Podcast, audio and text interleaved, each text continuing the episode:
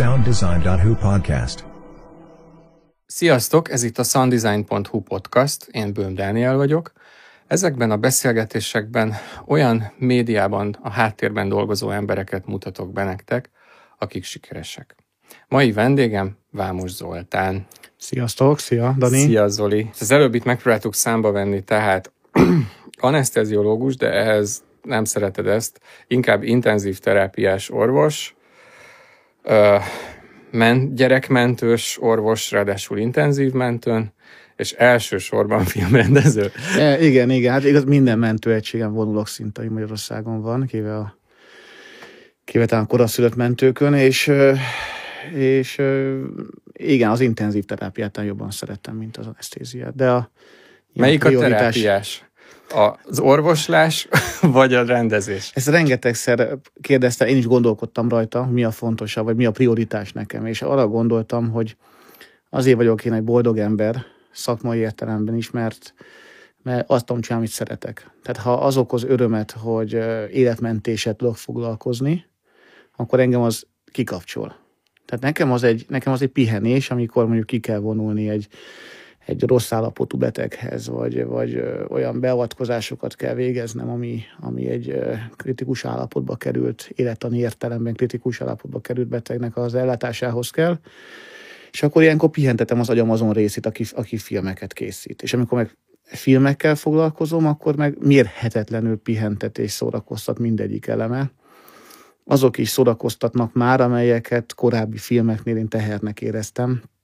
De ez olyan, mint amikor valakinek gyereke születik, hogy egyszerűen minden pillanatát élvezni akarja talán annak a, annak a gyereknek, amivel, ami, ami, ami, ami a gyerek születésével, felnövésével jár. Tehát nem akar, nem akar kimaradni egyetlen egy pillanatból sem, mert értékesnek tartja, és ezzel én is így vagyok. Úgyhogy talán, talán egy olyan ember vagyok, aki, aki úgy éli az életét, hogy ennek a kettőnek a jelenléte ez folyamatos. Tehát párhuzam, két identitásom lenne. Jó, de hát a filmjeid is ugye most volt a nagy játékfilmed, a Parázsa szívnek, ami ugye orvosok, tehát kórházban játszódik.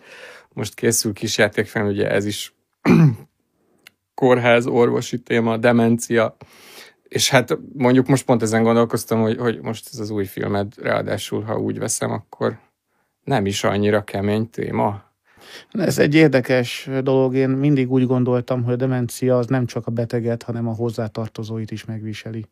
Hát az elmúlással, amikor szembesülsz vele, hogy egyik hozzátartozód elkezd dementálni, elkezd leépülni, akkor, akkor nem az zavar, hogy visszakérdez hatszor, hogy elfelejti, hogy nem most fogad, hogy elfelejt zuhanyozni, hanem az, hogy, a, hogy az ő minősége, az ő az ő méltósága elkezd sérülni a köztudatban, elkezd a környezetében sérülni, és elkezdnek összeszólni mögötte, háta mögött a kollégái, utána már a szomszédok, utána már a boltos, és akkor azt veszed észre, hogy az egyén tulajdonképpen ki van szolgáltat, vagy olyan, olyan helyzetnek, amiről ő nem tehet.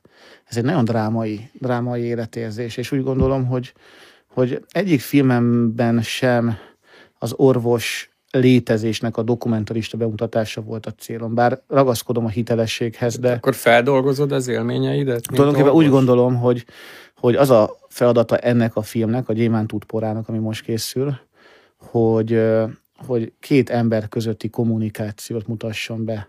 Ami történhetne bárhol, egy orvos-beteg találkozás, történhetne egy buszon, amikor leül valaki mellé, és észreveszed, hogy amikor elkezd beszélgetni veled, az valami nem oké, vagy bárkinek a, szomszédjával is, és hogy rengeteg kommunikációs panel van, ami, ami megtör, ami, ami használhat, anélkül, hogy az egyén sérülne. Tehát itt az egóból kell valahogy engedned. És ez, ez, ez egy nagyon komoly kihívás, hogy, hogy erre meg, ezt, ezt bemutatni hitelesen, hogy, hogy igen, úgy tudom az egómat esetleg elengedni, úgy tudok lojális lenni valakihez, akihez amúgy nekem semmi közöm nincsen, hogy az ő méltóságát saját maga előtt nem sértem meg.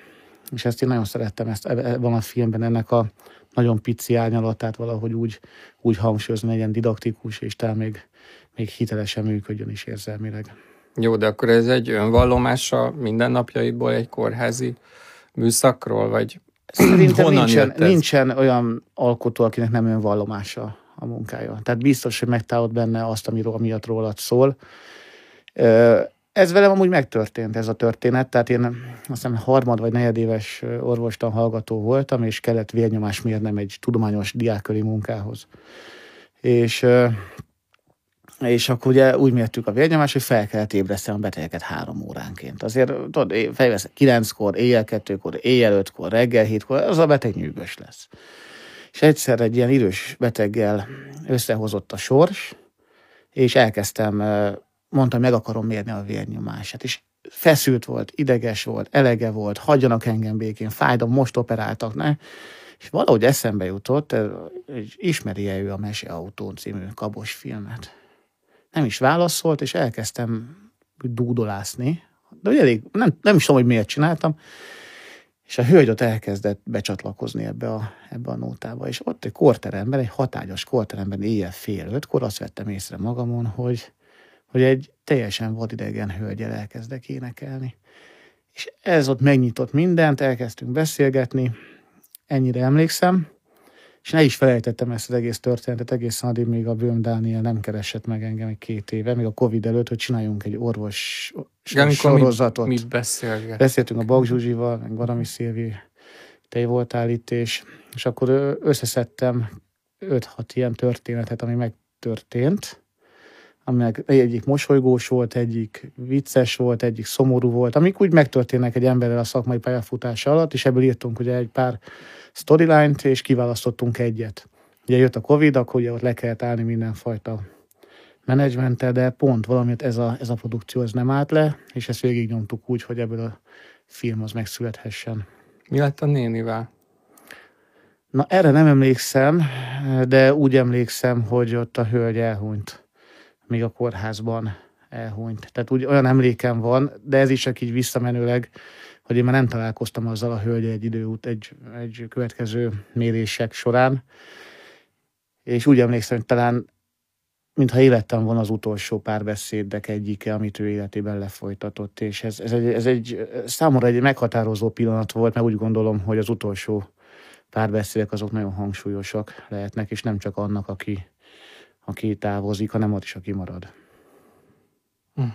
És ez egy napi rutin, hogy látsz halált?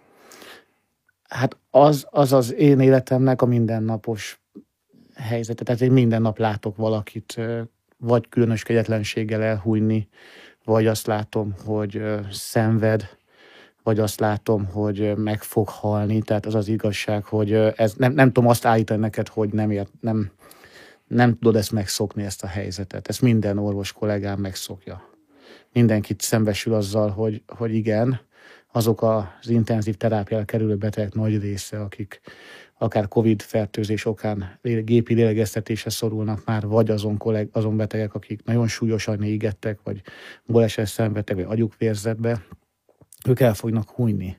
Tehát ezt megtanulod kezelni pár év alatt, és nekem úgy sikerült meg ezt megtanulnom kezelni, hogy, hogy ne nem maradjak kívül.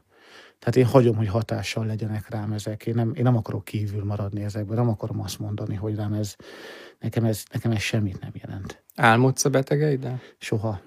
Soha nem álmodtam. Néha az abszurditás az, az feltűnik. Éppen múltkor hallottam egy ilyen párbeszédet, hogy egy híradó mondta, hogy és tudom én, 19 ember elhunyt az ukrajnai bombázások során, Magyarországon 60 ember hunyt el Covid fertőzésben. És most időjárás. És akkor egy pillanat, hogy meg is álltam ennél a híradónál, hogy ennyi.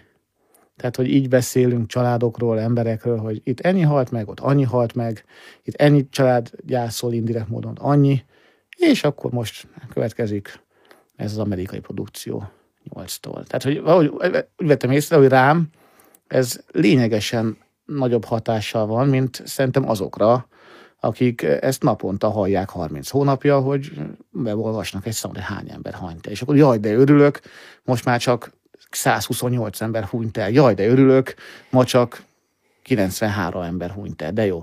Tehát, hogy van ennek egy nagyon, nagyon abszurd helyzete, de az is valótlanság lenne, ha azt állítanám, hogy, hogy azért én velük halok. Tehát ez nem igaz, ez egy munka. Tehát van egy munkahelyi életem, van egy filmes életem, és az se igaz, hogyha egy színész vezetés során van egy konfliktusom, ami, ami engem megvisel, mert nem tudom azt megoldani, amit meg Színészvezetés, tehát amikor rendezel és egy Rendezek egy jelenetet, és, rendezel. és a színésszel megbeszélünk valamit, lepróbáljuk, és nem megy. Nem megy. Vagy azért, mert, a- mert nem tudom rendesen helyzetbe hozni, vagy azért, mert nem tudok elég erősen hatni rá, vagy azért, mert ő indisponált.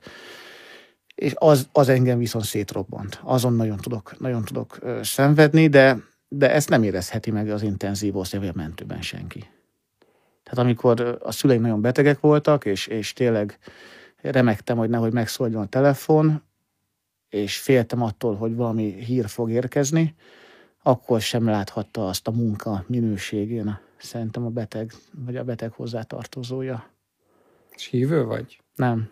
Nem, de Hova? Hogy, De- hogy morálisan hogyan tudod ezt édesanyám, az egészet? édesanyám pedagógia professzor volt, és egy nagyon, nagyon egy, egy korszakalkotó professzor volt, és valamiatt nem nevelt minket hívőnek. És a nővérem megkérdezte tőle a, hát az ő távozása előtti pár napban, hogy mama, te miért nem hittél Istenben? És erre azt mondta, hogy ezt, ezen ő is gondolkodott nem, nem, nem is olyan régen, és valószínűleg azért, mert, mert úgy érezte, mint kutató, mint, mint egy ilyen kvantifikált, tehát a konkrétumokat elemző kutató, hogy túl nagy felelősséget tudna leadni a válláról azzal, hogyha azt mondaná, hogy ő hívő.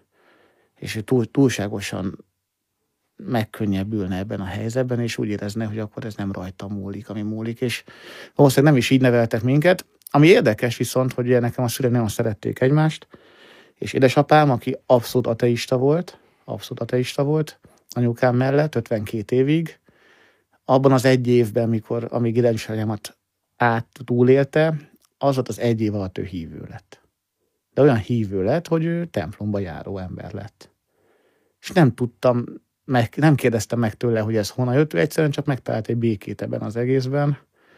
De mindez az teljes orvosi pályafutás alatt egyszer sem merült fel, de onnantól, hogy elvesztette azt, akit ő nagyon szeretett, onnantól kezdve ő hívő lett. Érdekes. És hívő betegeknek szoktál azért együtt imádkozni? Vagy? Ö, ha azt veszem észre valakin, hogy, hogy neki segít az, hogyha én azt mondom ki, hogy ne adja Isten, vagy ha jó Isten is úgy akarja, akkor ez, akkor azt vettem magamon észre, hogy most már, most már belemegyek ilyen típusú párbeszédekbe is. De nagyon sokáig figyeltem arra, hogy azt mondjam, hogy ha a sors is úgy akarja, a jó sors ezt hozza, de én ez alatt mindig úgy gondoltam, hogy az ő olvasatában ez az Isten történt találkozás lenne. De igen, van olyan, amikor, amikor azt veszem észre, hogy aki nekem ventilál, hogy elveszti a hozzátartozóját, az annak jót tesz az, hogyha én azt mondom, hogy, hogy igen, valószínűleg akkor a, a létező így, így kezeli. Szoktam, szoktam mondani, itt pont a ö, fogorvosokat oktattam újraélesztésre, és mondták, hogy van-e ilyen, hogy, hogy ö, ha van légzése, és akkor mondom, hogy van egy ilyen jelenség, hogy kileheli a lelkét valaki. Ez létezik, ez a gaspolásnak hívja a szakirodalom. És érdekes, Hú, nem szép szó. nem szép, de és tényleg az történik, hogy a lélek és a lélegzést azt valahogy a, a kultúrtörténet összemosta, és azt mondja, hogy addig van benned a lelked, amíg lélegzel, és onnantól kezdve, hogy a légzésed megszűnik, és kileheled a lelked, azzal a le, lelke, a légzéssel a lelked, tehát visszaadod a mindenhatónak, és onnantól kezdve egyé válsz a mindenhatóval, és ez egy, ez egy nagyon érdekes, nagyon érdekes időszak volt, amikor ezeket én megértettem. Egyszer Heller Ágnessel beszéltem erről, és akkor ő sokat filozófus professzor volt, és kérdeztem tőle, hogy akkor mondhatjuk el, hogy mindenható. És erre azt mondta, hogy nem mondhatja azt, hogy mindenható, mert, mert ugye ha azt mondom, hogy Isten Ádámnak és Évának a teremtés történetben odatta a két fa, az örök élet és a tudás fa közötti választás lehetőségét. És ha valakinek odaadom a jó és a rossz közötti választás lehetőségét, akkor onnantól kezdve nem tekinthetem mindenhatónak az Istent. Ami szintén egy, egy érdekes kérdés volt, mert onnantól kezdve fel tudom akár a hívő embert is oldozni a felől, hogy ő, ő lehet, létezhet Isten, mert a jó és a rossz döntés közötti lehetőséget azt rábízza az egyénre. Tehát valahogy így. Én most így laikusként úgy képzelem el egy orvosnak a mindennapjait, mint egy felcser a háborúban a magyar egészségügyben, hogy akkor most hogy érzed, hogy mi a jellemzőbb az, hogy megmentetek embereket, most ugye mentőről, intenzív osztályról beszélünk, amiben mindennapokban élsz, sőt, hát mindennapokban, hát nem tudom, 48 órás műszakokat gondolom, hogy nyomtak. Körülbelül 450-550 óra között tudok teljesítek szolgálatot az egészségügyben. Havonta. Ha, persze. Havonta. Tehát pont arra gondoltam, minden hónapban megígérem a, a hozzátartozóimnak, hogy kevesebbet fogok dolgozni. Minden egyes hónapban. De valamiatt, vagy a kapzsiságom, vagy a helyzet nem hozta úgy az elmúlt 30 hónapos Covid-intenzív, meg mentőintenzív terápia az azért, azért, hogy mondjam, hatással volt mindenkire. Amit én látok a saját környezetemben, hogy nem, nem ismerek olyat, aki ne tett volna meg mindent mindenkiért. Tehát nem, nem emlékszem egyetlen egy olyan nővér, ápoló, mentőtiszt, mentőápoló, főorvos, professzor kollégámra, aki százszázalékosan ne állt volna bele ebbe az egészbe.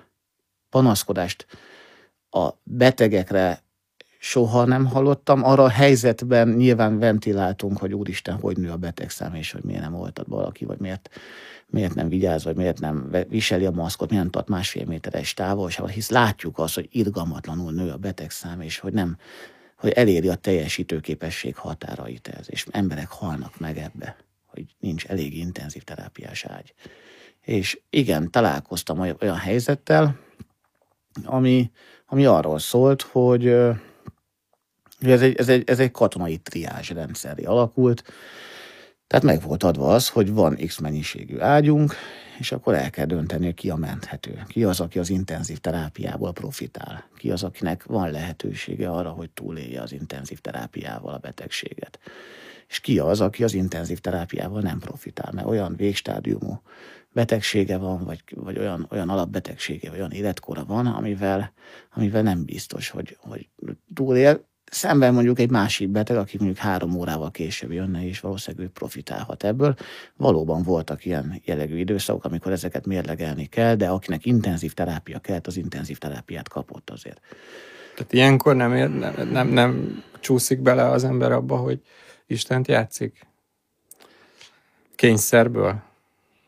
Hogy lehet egy ilyen helyzetben hát nézd, nézd ez, egy, ez egy nagyon bonyolult kérdés. Nagyon-nagyon bonyolult kérdés. Ez nem, általában egy, egy, az, hogy életvégi döntés hozó, meg erre gondolsz, ugye? Tehát azt mondom, hogy ő, hát most hogy azt, azt mondom, mondod, hogy, hogy kiterjesztem a terápiát, Kész. de, de van olyan, hogy nincs elég ágy, van olyan, hogy át kell szállítani másra, van, ahol vannak ilyen helyzetek. Ö, úgy gondolom, hogy egy ilyen típusú helyzet mai nap is, akkor is így ment. Azért ezt megbeszéltük egy különböző referálókon, hogy a 26-os ágyon fekvő Kovács úrnak a terápia, a refrakter progrediál az állapota, nem javul, fordítjuk hasa, nem segít, váltottunk antivirális antibiotikumot, nem segített, és akkor igen, igen, azt mondhatjuk, hogy igen, az ő, az ő életkilátásait valószínűleg nem tudjuk javítani, így maximalizálunk bizonyos terápiákat, tehát nem terjesztünk itt tovább. Hát nem isteni, hát ez egy szakmai, szakmai, nagyon szigorú szakmai szabályok szerint történik meg ezeknek a mérlegelése, és, és amikor ugye egyedül vagy, mint ügyeletvezető, és te vagy a szakorvos, és van mondjuk három-négy rezidens, és odáig jutsz el, hogy konkrét osztályrészeket, nem tudom, 60 beteget kell követni, nem, nem tudsz egyenként mindenkit olyan mélységig megismerni, mert, mert azért ez, egy, ez valóban, ahogy mondtad, ez egy, ez egy olyan helyzet volt, ahol, ahol, ahol most a Covid időszakra A Covid mondod. időszakra mondom, ami, ami egy háborús helyzet volt, tehát igen, igen, nagyon komoly energiákat vitt az, hogy, hogy azért ilyen kérdésekben nagyon szigorúan, konzekvensen, egyértelműen hozunk döntést, és engedjük meg azt a lehetőséget is magunknak, hogy ha másnap reggel valaki azt látja, hogy hoppá, mintha javult volna itt valami, akkor, akkor megváltoztattuk a koncepciót. De, de én bízom benne, hogy nem hoztam olyan döntést, ami, amitán elhamarkodott döntés lett volna. Szerintem hoztam, szerintem volt olyan döntésem, amit most nem úgy, nem úgy gondolom. Volt olyan, amit, amit úgy gondolom, hogy szakmai értelemben helytelen döntés volt. Volt, ami emberi értelemben nem volt helyes döntés, ami ahol tévedtem, ahol nem kellett volna így viselkednem. De ez egy szakma, ahol az ember dolgozik, hibázik, sikere van, kevésbé sikeres, stb. Valahol olvastam, hogy mesterséges intelligenciával egyre egyre biztonságosabb olyan szoftvereket fejlesztenek, ami gyakorlatilag jobb diagnózist produkál, mint egy orvos. Biztosabb, hogy jó diagnózist ad. Hogy nem gondolod azt, hogy akkor ezek után az ilyen döntésekre egyszer csak így azt fogod észrevenni, hogy ott lesz egy számítógép, és azt mondja, hogy ő életben marad, őt elengedjük. Hát ez olyan, mint amikor valaki autó, olyan autója van, hogy azt mondja, hogy a kormányt nem kell fognod, mert az úton tartja a kocsit, és be is tud, be is tud uh, már parkolni a kocsi. Van két ismerős, akik ilyen kocsia van, és kérdeztem, hogy valaha parkoltattad így be a kocsidat? És erre azt mondta, hogy még sosem mertem, de meg tudnád csinálni. Mondom, de kipróbálnád? Hát nem szívesen. Tehát, hogy ül melletted a gyereked, meg hátul a asszony, és akkor azt mondja, hogy akkor most a kocsi majd ezt eldönti. Tehát kicsit azért ilyenek ezek a mesterséges intelligenciák, hogy valóban van, vannak teljesen egyetemű helyzetek, ilyen az újraélesztés, ilyen a, a szülés, ahol egy laikus is tudja, a gyerek meg fog születni, és a újraélesztésnél mondjuk nyomni kell a melkast. Tehát ott nincsen sok differenciál diagnosztikai probléma, az egyértelmű helyzeteknél lehet alkalmazni különböző kliséket, tehát vannak ilyen beépített pacemakerek, meg ICD-k, aki érzékeli, hogy a szívednek milyen szívritmus zavara van, és ha ő úgy ítéli meg, hogy ez veszélyes, akkor elektromos árammal bent a szervezetedben megcsapja a szívet. Tehát ez egy, az egy, egy intelligens gép, mert ugye ha meg rosszkor csapja meg, akkor meg meghal a beteg, de ezzel élnek emberek százezrei a világban. Tehát, hogy ez azért nem egy nem egy utópia. Az, hogy életvégi döntést gép meg tud hozni, én azt, azt, nem, tudom, azt, azt nem tudom elképzelni. Annyira komplex módon kell azt átgondolni. Annyira az összes szervrendszert érintő, annyira szociális a kérdés. A családdal egyeztetve, a nő ápoló személyzetekkel egyeztetve. Én nem hagytam még úgy, abba úgy újraélesztést, se helyszínen, se kórházba, hogy ne kérdeztem volna meg mindenkitől, aki ott van, hogy van-e ellenvetése valakinek arról, hogy abba hagyjuk. És nagyon érdekes, hogy a Mamutban reanimáltam, vagy éreztettem újra valakit egy három hete.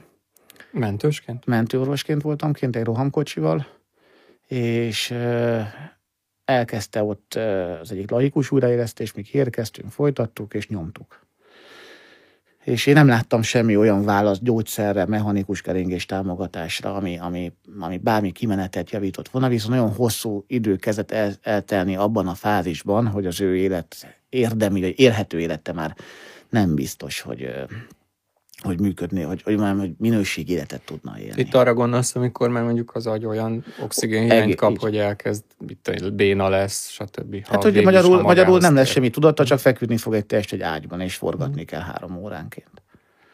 És megkérdeztem a, a mentőegységemtől, hogy van-e valakinek ellenvetése arról, hogy folytassuk, hogy abba hagyjuk az újraélesztést. És a gépkocsi vezető azt mondta, hogy igen, én úgy gondolom, hogy, hogy még, még egy tíz percet adjunk. És mondtam, hogy teljesen. Jó, még 10 perc. És 10 perc, megkérdeztem még egyszer, oké, okay, én továbbra se látok semmilyen kimenetelt, amit, amit ti láttok, bármi olyat, amit én nem veszek észre, és esetleg, esetleg feljönnetok rá a figyelmem, és akkor mondták, hogy most már ők sem és akkor abba hagytuk az újraélesztést. Tehát, tehát annyira komolyan veszem szakorvosként, hogy azt mondom, ha egy gépkocsi vezető azt mondja, hogy nem, ő még talán mintha valamit látott volna, érezne, vagy megérzése lenne, vagy tapasztalata lenne, akkor én azt mondom, hogy akkor kap még, még 10 percet. És akkor egy ilyen napból, napból, hát ilyen műszak, nem, nem is tudom, minek hívjátok ezt, amikor... Szolgálatnak. Egy ilyen szolgálatból, amikor 48 órát mondjuk így lenyomtál egy rohammentőn, Hazamész, és mihez tudsz nyúlni? Van még erő? Family Guy-t nézek. Inkább Family Guy-t nézem, jó barátokat, ez a kettő. Hát arra, az, az lenne az ideális, hogyha nem tudom, én el tudnék menni sportolni, ha lenne arra energiám, hogy sportoljak, lenne arra energiám, hogy nem, de nem mondom, hogy azért nap 24 órájában azért nem folyamatosan ez van. Meg nem minden szolgálatban esnek ki az ablakon, vagy szúrják szíven egymást. Tehát ez, ez, egy, ez egy ilyen filmes megközelítés lenne, hogy a vészhelyzetet nézel, és akkor behoznak egy nap két melkasba szúrtat, egy magasból esett, egy súlyos éget, meg egy aspirált koraszőröttet, és akkor ott hirtelen mindenki ez egy tizen, ilyen nincs. Vagy én nem találkoztam még ilyen helyzettel. Én úgy gondolom, hogy ugyanazok a problémáim vannak, mint bárki másnak, ugyanúgy működik, az a apró kiegészítése, hogy közben ugye egy filmet meg kell csinálni. Tehát amikor kijössz a, a intenzív osztályról, akkor leülsz, és akkor megnézed, hogy oké, okay, akkor, akkor a párbeszédek itt esetlenek, akkor ezzel még dolgozzunk. Jó, akkor egyeztetni kell a casting direktorral, hogy akkor milyen a színészekkel történő. Akkor ez egy mesevilág, amiben el tudsz menekülni a valóságból ez bármikor. Vagy, vagy onnan el tudok menekülni a mentőbe. Tehát, hogy azért, azért van azért film elkészítése két év, tehát volt olyan, amikor azt mondom, hogy na, nagyon érdekes volt, én nagyon, nagyon szeretem a színészeket színházban megnézni előtte és volt egy Mielőtt színésznő. valakivel, Mielőtt valakivel egyáltalán felveszem a kapcsolatot, és akkor elkezdtem felvenni színészekkel a kapcsolatot, de azért 20 évet csinálok filmeket, tehát úgy, úgy meggoogliznak körülbelül, úgy lehet látni, hogy ki vagyok, és akkor volt olyan, aki, akinek elkezdtünk beszélni, és ő nem volt hajlandó mondjuk elolvasni a forgatókönyvet, mert hogy ő nem olvas forgatókönyvet. Akkor volt olyan, akivel elkezdtünk beszélni, majd eltűnt. Mert hogy ő nem, ilyen hosszú 26-28 oldalakat ő nem akkor volt egy olyan színésznő, aki, aki nagyon emlékezetes, ugye megkerestem, mondom, van egy, egy, egy készülő játékfilm, ő gyártja, ő a gyártásvezető, ő a női főszereplő, férfi főszereplő, én rendezem, operatőr, kicsoda, ki vágja, ki a hangdesigner, mondom, ki a zeneszerz. Tehát úgy szoktam kontextusba helyezni, miatt, tehát ne azt lássa, hogy a utcára valaki, és mondom, szeretnék veled egyeztetni, van-e nyitottságod arról, hogy ezt megbeszéljünk erről a szerepről. És az illető teljesen kiborult, hogy, hogy miért én keresem meg, hogy miért nem a, a, a gyártás vezető szól egy casting rendezőnek, hogy keresse meg őt. És mondom neki, hogy miért, miért zavar téged, hogy én, én kereslek meg. Mert hogy nem így szoktak a rendezők viselkedni, hogy a rendező megkeresi azt. Mondja, keresse meg engem egy, egy valaki köztes ember. És akkor ez olyan, olyan érdekes volt, hogy az ő, az ő komfortját ez nagyon zavarta, hogy aztán tudtunk együtt dolgozni, nagyon meg is kedveltem, nagyon szerettem is a munkáit mai napig, de nem, nem értette a helyzetet. Nem értette, a, nem értette, hogy ha valakinek visszajelzek, színész, és azt mondom, hogy te, nagyon tetszett, ezt meg ezt láttam most éppen valahol, akkor így nem tudja, hogy erre mit kell mondani. Hogy köszönjem meg, ne köszönjem meg. Most azt próbálod mondani, hogy gyakorlatilag a filmes szakmában nem, nem találod már azt a közvetlenséget, azt a baráti... Azt abszolút nem. A, amikor elkezdtem filmezni, és ja, hát nem volt, gyerekek voltunk még, készítettük a különböző játékfilmeket, és oda mentem a Tahitót Lászlóhoz, Józsa Imréhez, Hászfander, Revicki, Borvi, tehát hogy irgalmatlan nagy színészekhez, és mondtam, hogy itt egy forgatókönyv, akkor elolvasta, visszahívott, leültünk, csináljuk, mikor érsz rá, és megcsináltuk. És úgy összebarátkoztam például Józsa Imrével, hogy én a temetésén én beszéltem. Érted, Ház van de Péter, hát nagyon rengeteget. De és, és most, amikor hát sajnos olyan típusú filmeket készítek, ahol 30-40 kötés színészekkel kell beszélni, akik amúgy vagy munkanélküliek, vagy amúgy méltatlanul keveset keres, tehát még egy munka lehetőséget is adnánk nekik, amúgy piaci áron készülő játékfilmekkel, akkor egyszer nem lehet velük kommunikálni, vagy nagyon kevesekkel lehet kommunikálni. És, és ilyenkor, amikor ezek a traumák érnek, mert engem ez trauma, mert én beleteszem szívem, lelkem ebbe az egészbe, akkor én elmenekülök menteni egy kicsit, hogy akkor jó, akkor majd most ezt kicsit pihentessük, most nem, nem sértődünk meg ezen, nem fogok ezen rugózni, hogy, hogy lehet az, hogy, hogy uh, irgalmatlan uh, önmenedzsment tesz abba, hogy ő mennyire demokrata, majd utána nem hajlandó válaszolni egy általa kezdeményezett párbeszédre.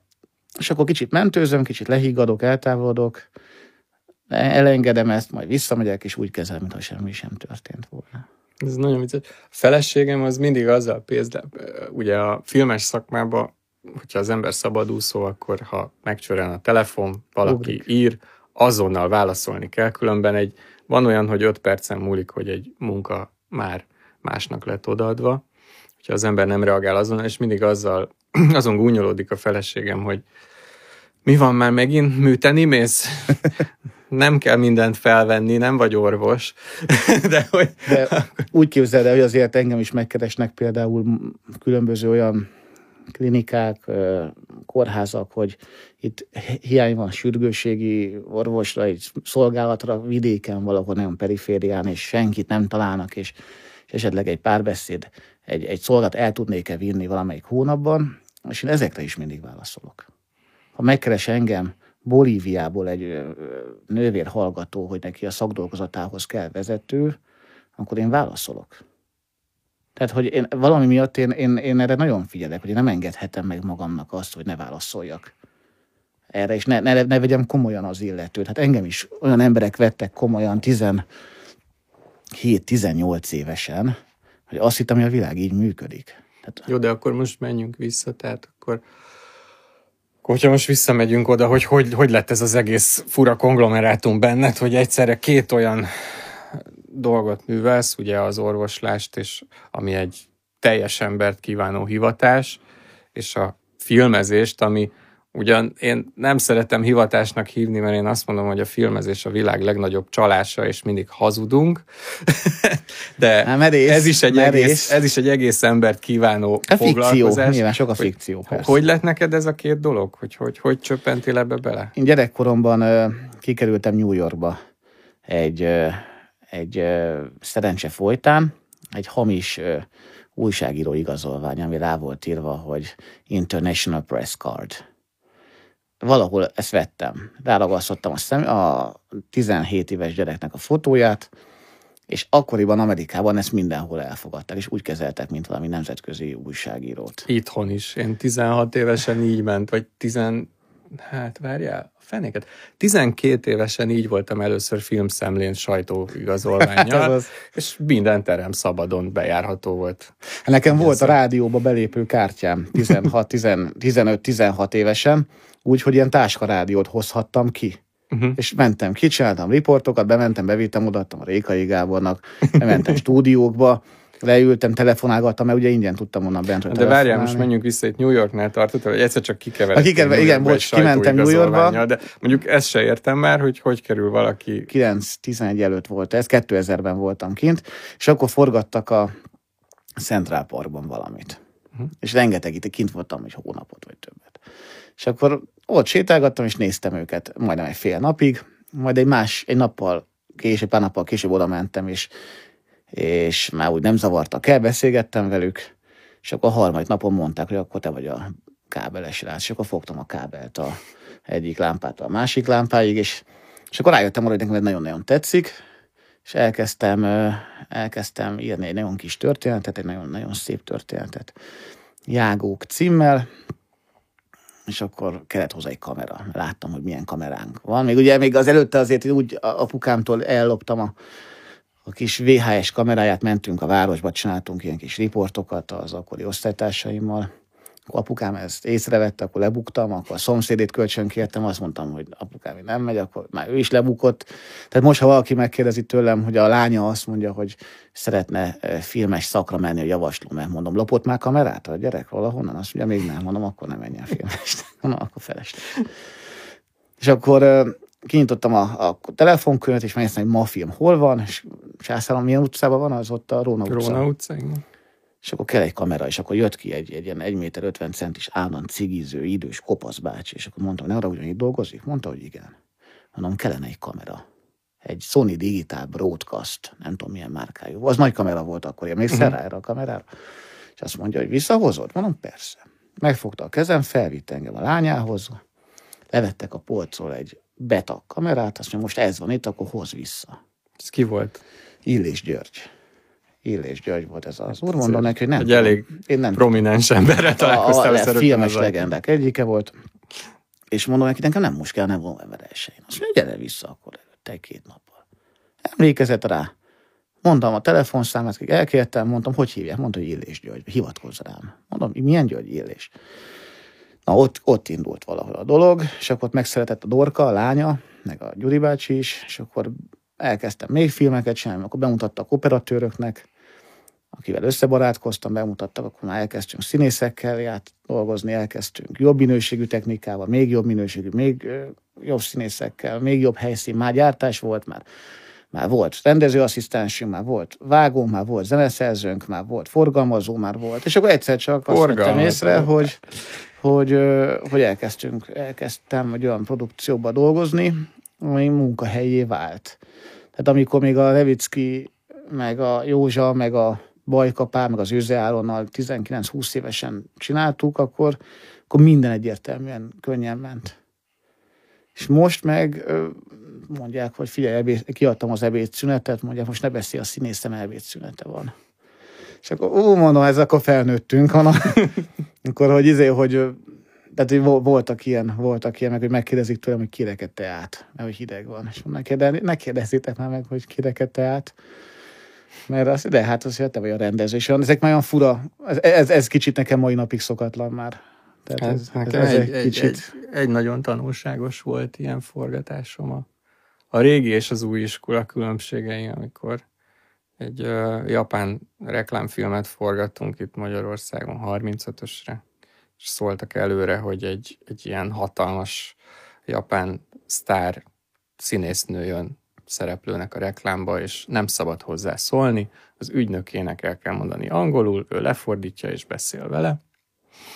És mondtam, hogy jó, majd a kettes villamost hajnali négykor, nem tudom én, napfelkeltére betolták nekünk, hogy csináljunk egy felvételt a, a várral a háttérben, ahogy megy a korzón a kettes villamos, és fölvettük a képet a hajnali 5 fok hidegbe, ugye fűtetlen volt a kettes villamos is, ahogy a kislány néz ki az ablakon, és megy el a vár, és mindezt egy ilyen kis, újatlan kis fölsőbe a színésznő, és abban a pillanatban, hogy kész volt a felvétel, mindenki azonnal rohant visszanézni a monitoron a felvételt, hogy jó lette, és ott maradt a kislány kabát nélkül.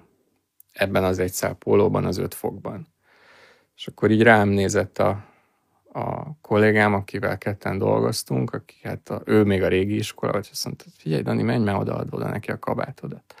És oda mentem hozzá, hogy sorry, izé, fázol, és akkor megköszönte.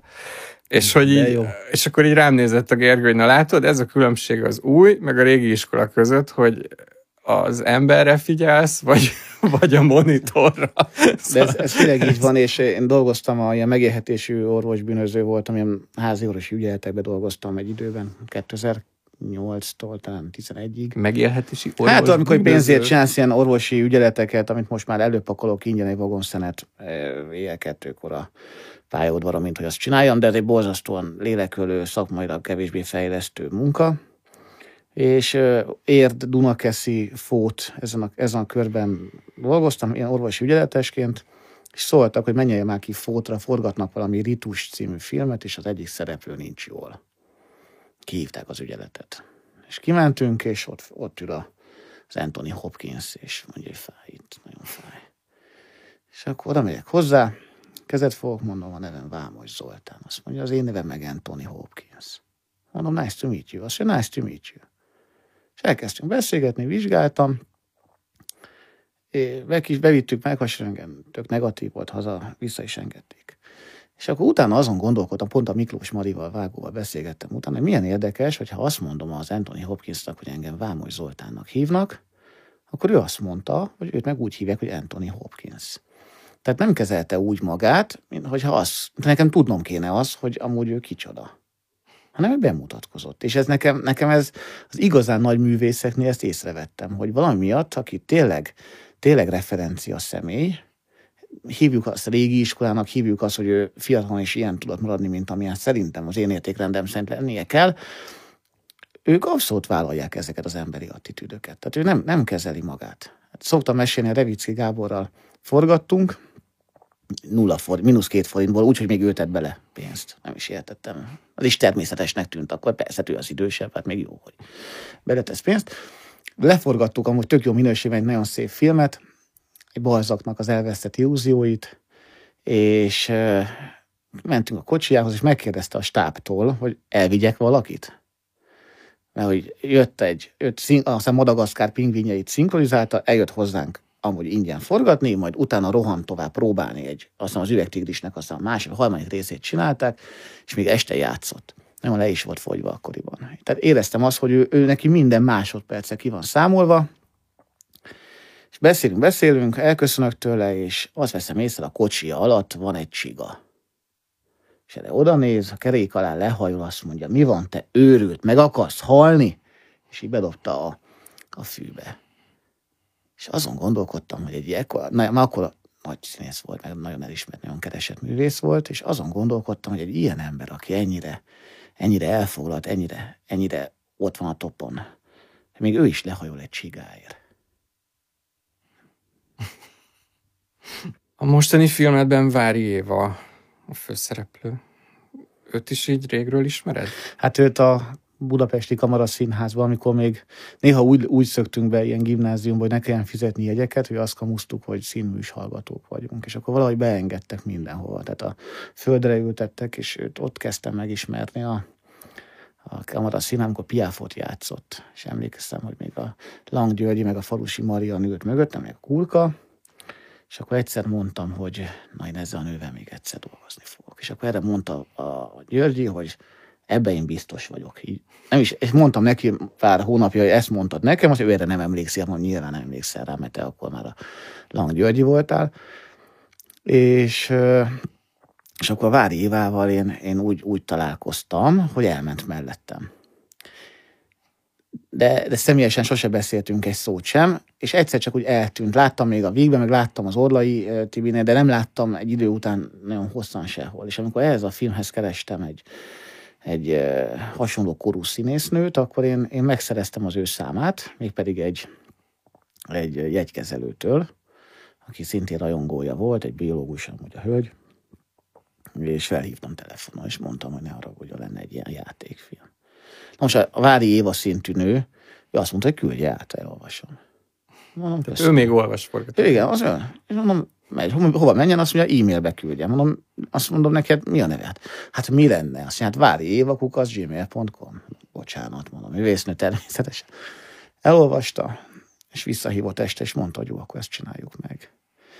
És akkor találkoztunk, és akkor mondtam, hogy tök jó, azt mondja, most van 2019 októberben mondom, akkor ezt jövő márciusban elkezdjük. Jó, találkoztunk, és akkor elkezdtünk összebarátkozni, majd bejött a Covid. És azért ő azért 80 éve felett van, tehát nyilván ő egy veszélyeztetett helyzetbe került. Akkor ugye mire is állt a világ, és elkezdtünk próbálni, és azt kell mondanom, hogy, hogy én, én nem emlékszem arra, hogy ilyen kaliberű színművésszel valaha életemben találkoztam volna. És egy időben nála, prób, nála, nála ö, próbáltunk, ő Pécsi amúgy.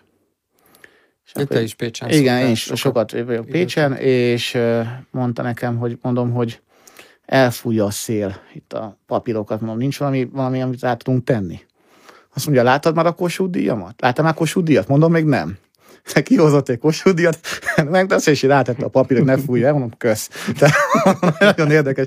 Most sosem volt még a kezemben kosúdi, legalább, legalább egyszer láttam élőben egy ilyet, és utána, utána azt kell mondanom, hogy na ez egy, ez egy önálló beszélgetés lehetne, hogy hogyan működik egy ilyen szintű nő, hogy egy másodpercre nem engedett ki a forgatáson, nem beszélgetett, nem haverkodott, nem sztorizgatott, külön volt, sét, tehát annyira fókuszáltan benne maradt ebbe a szerepbe. Hát azért el kell mondjuk, mert ugye most még nem nyilvános ez a film, hogy ő egy demens idős nőt játszik, aki, hát valljuk be, a, a, az utolsó napjait éli tehát azért egy ilyen karaktert azt, azt nem lehet úgy megformálni, hogy kimegyek a bü- színészbüfébe, röhögök kettőt, aztán visszamegyek és visszaváltok. Hát ezt ő is tudta. Ezt ő is tudta. Nem hiszem, hogy ezt minden színész így gondolja. Vagy így, így tudja, de lehet azt mondani, lehet, hogy szerencsém volt ebben a helyzetben most, de a Várit, amikor néztem, még én se, én se beszélgettem vele, én se szeretek beszélgetni amúgy a forgatás közben tehát én sem szeretek kiengedni annyira. De, de én úgy gondolom, hogy most pár napja beszéltem vele, és mondtam, hogy szerintem, hogyha ő nem, nem Magyarországra születik, akkor már ezért az alakításáért is Oszkárja jelölik, mert annyira, annyira megrázóan hiteles nekem, bár nehéz, ha az ember saját munkáját dicséri, de ez az itt a Vári Évát dicsérem elsősorban, mert őt volt olyan. És nagyon, nagyon, nagyon nagy álmom volt tényleg, hogy vele, vele De mit, találkozni. mit tudtál neki mondani, hogy, hogy, hogy, hogy tudtad instruálni, hogy Nulláról volt- indultunk. volt, volt tapasztalatod hasonló demens Hát, hát, emberekkel, a- és azt ez- mondtad, hogy akkor ez körülbelül így működik a Nem, valóságban? ez nagyon érdekes, mert ugye, ha mondjuk egy harmadik Richardot rendezek, attól még nem vagyok király, hogy tudjam, hogy hogy működik a királyság. Tehát nyilván van egy elképzelésem, van egy fikcióm erről a világról, Mert ugye De- De... filmben az a nehéz, hogy, hogy, hogy, hiteles maradjon. hogy igen, csak hogy pont ahhoz, hogy hiteles maradjon, sokszor az hazugság. Tehát Igen, e- de- Erre céloztam, hogy míg te most ugye a, a, a legeslegvéresebb valóságot éled meg a mindennapjaidban orvosként, közben meg a legeslegnagyobb hazugságot kell megélni a filmben sokszor, hogy az aztán a vásznon hitelesnek tűnjön. Nos, a Vári ebben, még, még ebben is különleges volt, hisz a próbán oda megyek hozzá, és mondja, hogy na, elolvastam ezt a pszichológiai közleményt, ahol azt írják, hogy ezek ilyenek.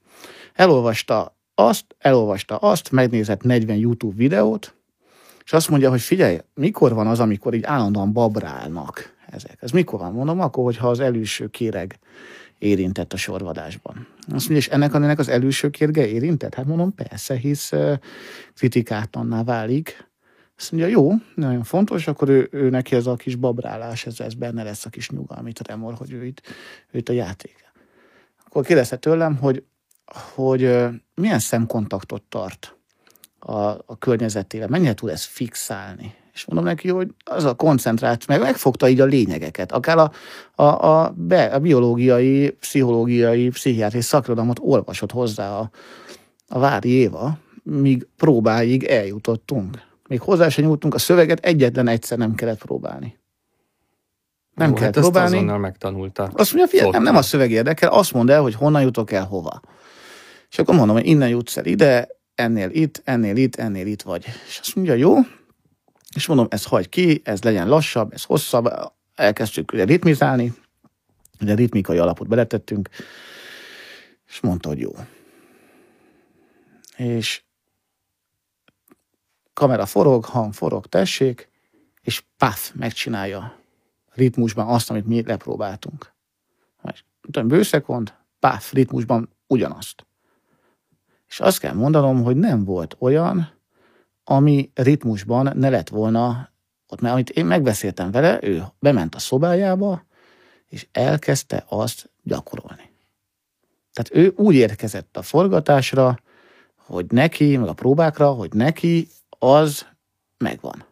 És nem akartál, ne- nem jött elő az orvoséned, ahogy ezt így megláttad, ugye korterem, betegek, Éva játsza a demens, nem jött elő az orvoséned? Nem, nem, nem akartál segíteni rajta? Nem, az nem, de, de ugye amikor a orosz Ákos játsz ugye a férfi főszereplőt, és ugye mondom, hogy hogyan szólj egy beteghez, akkor, akkor érdekes módon nem tudtam azt a szót megtalálni, mintha nagyot hallana, hogy határozottabb legyél. Mert ugye, aki nem orvosként lép be egy korterembe, hanem színész, aki orvos játszik, az, az azt a határozottságot, amit évek alatt tanulsz meg, hogy a beteg elkezd beszélni, és leállítom, hogy nem ezt kérd. Erre fog. Itt fáj a melkasa? Igen. De hát már 20 napja fáj, és tehát, nem, tehát nagyon fókuszáltan veszel fel anamnézis, nagyon, nagyon more to the point, és ugye ezt a határozottságot az Ákossal ezt kellett megtalálnunk a forgatásra, mert ez, ezt vettem, ez, ezek az apróságok, ezek nem, nem egyértelműek. Tehát amikor, amit, ami nekem egyértelmű és hiteltelen, mert nem így fog bejönni az orvos, hanem úgy fog bejönni, hogy nem azt mondja, hogy kezét csókolom, hanem hiába szól neki egy másik beteg a korteremből, mondjuk a díszletből, ő azt hasítani fogja, mert ő oda kell figyeljen. És ez hogyan működik? Ez természetesen hogy működik? De lehet, hogy egy néző ezt nem veszi észre, de az én szememet zavarja. Most múltkor néztem egy, egy nagyjátékfilmet, egy díszbemutatón, és kihívták a mentőket. És ugye, hozzák ki a sérültet a házból, hozzák ki a, a házból, és ott van, és ott van egy magánmentőnek a... És egyszerűen, paf, ki, ki, kiszorultam. Tehát nem, nem, tudtam azt, hogy ilyen mentő nem fog... Nyilván tudtam, hogy egy forgatásra kihívott magánmentő, akit ki tudtak fizetni, és valószínűleg a nézők közül senket nem tűnik fel, hogy az nem így működik, hogy a rendőrön láttam azt, hogy, hogy úgy volt felöltözve, vagy a mentős úgy volt felöltözve, hogy mit tudom én, a, a fonendoszkópia itt a nyakán van. És akkor mondom, hogy nem tesz így egy orvos, egy, mert összezsírozódik, ide fülten a ruhája. Tehát ilyen, ilyenek miatt Apróság. eng, apróságok, de engem zavar. Engem zavar, de a nézőt nem zavarja. Úgyhogy azért, azért ez volt ebben az izgalmas, és talán azért válik hitelessé ez a játékfilm, most csinálunk, mert, mert itt azért a részletekre is nagyon figyeltünk. Tehát, hogy az is talán tudja él, élvezni, aki, aki kicsit beljebb van ezzel a problémakörrel.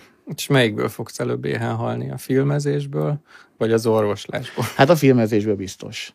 Ö, az biztos, mert az, az, az számomra nem igazán érthető, hogy miből élnek a, a filmesek. Ezt én nem, nem nagyon értem. Számomra nem érthető, hogy miből érnek az orvosok. De most már azért, most már azért azt kell mondanom, hogy sok munkával sok pénzt tudok keresni.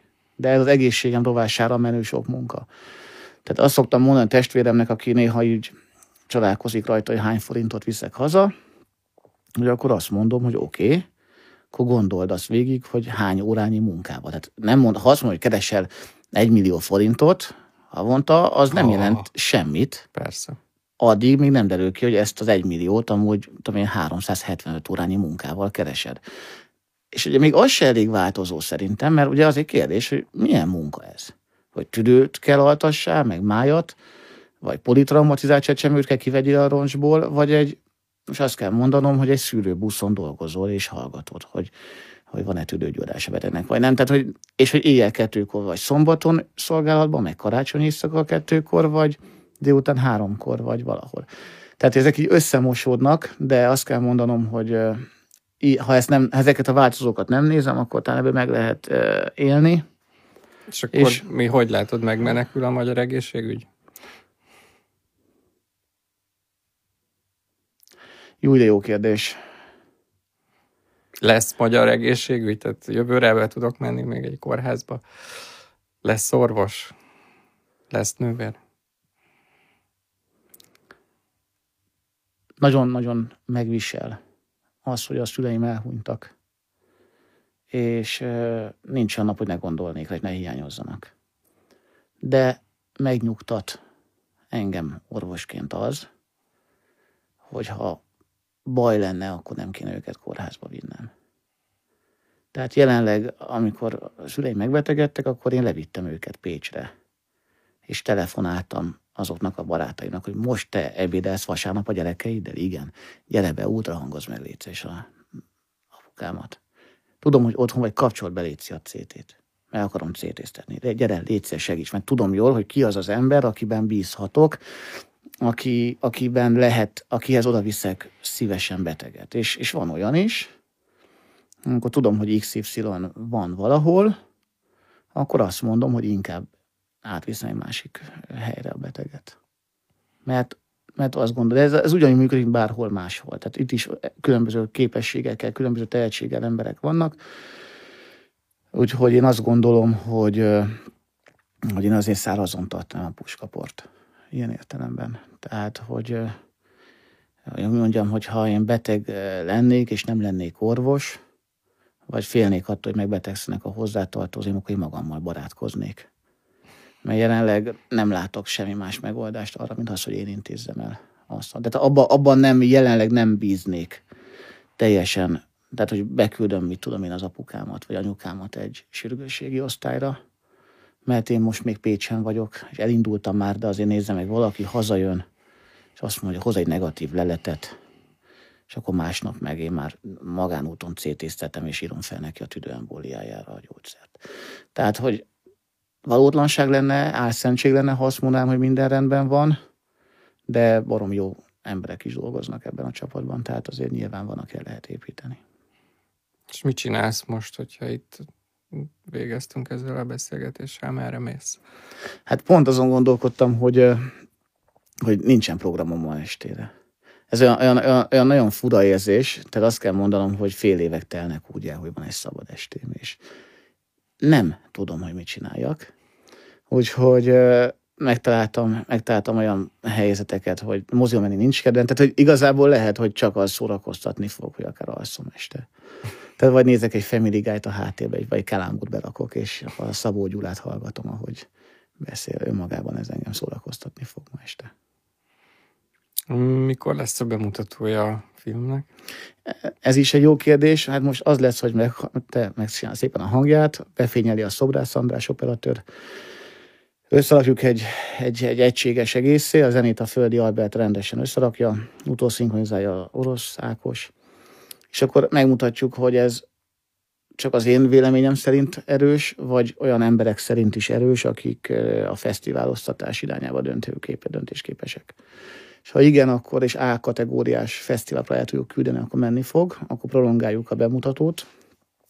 Ha nem megy, tehát nem, nem mégsem olyan. Vagy Ugye az A kategóriás fesztiváloknak az a feltétele ahhoz, hogy be lehessen küldeni a filmet, hogy az ember még nem mutatta be forgalmazásban a filmet, vagy nem tette föl internetre, tehát amíg fesztiválozik egy film, addig a nagy nyilvánosság annyira nem láthatja. Bocsánat, ez csak zárójelben. Így van, hm. és onnantól kezdve, hogy ezek a folyamatok lezáródtak, onnantól kezdve meg, meg online hozzáférhető lesz, hogy minél több ember láthassa. Lesz egy, egy-két városban egy mozi bemutatás, de alapvetően az a feladata ennek a filmnek, hogy minél több emberhez eljusson.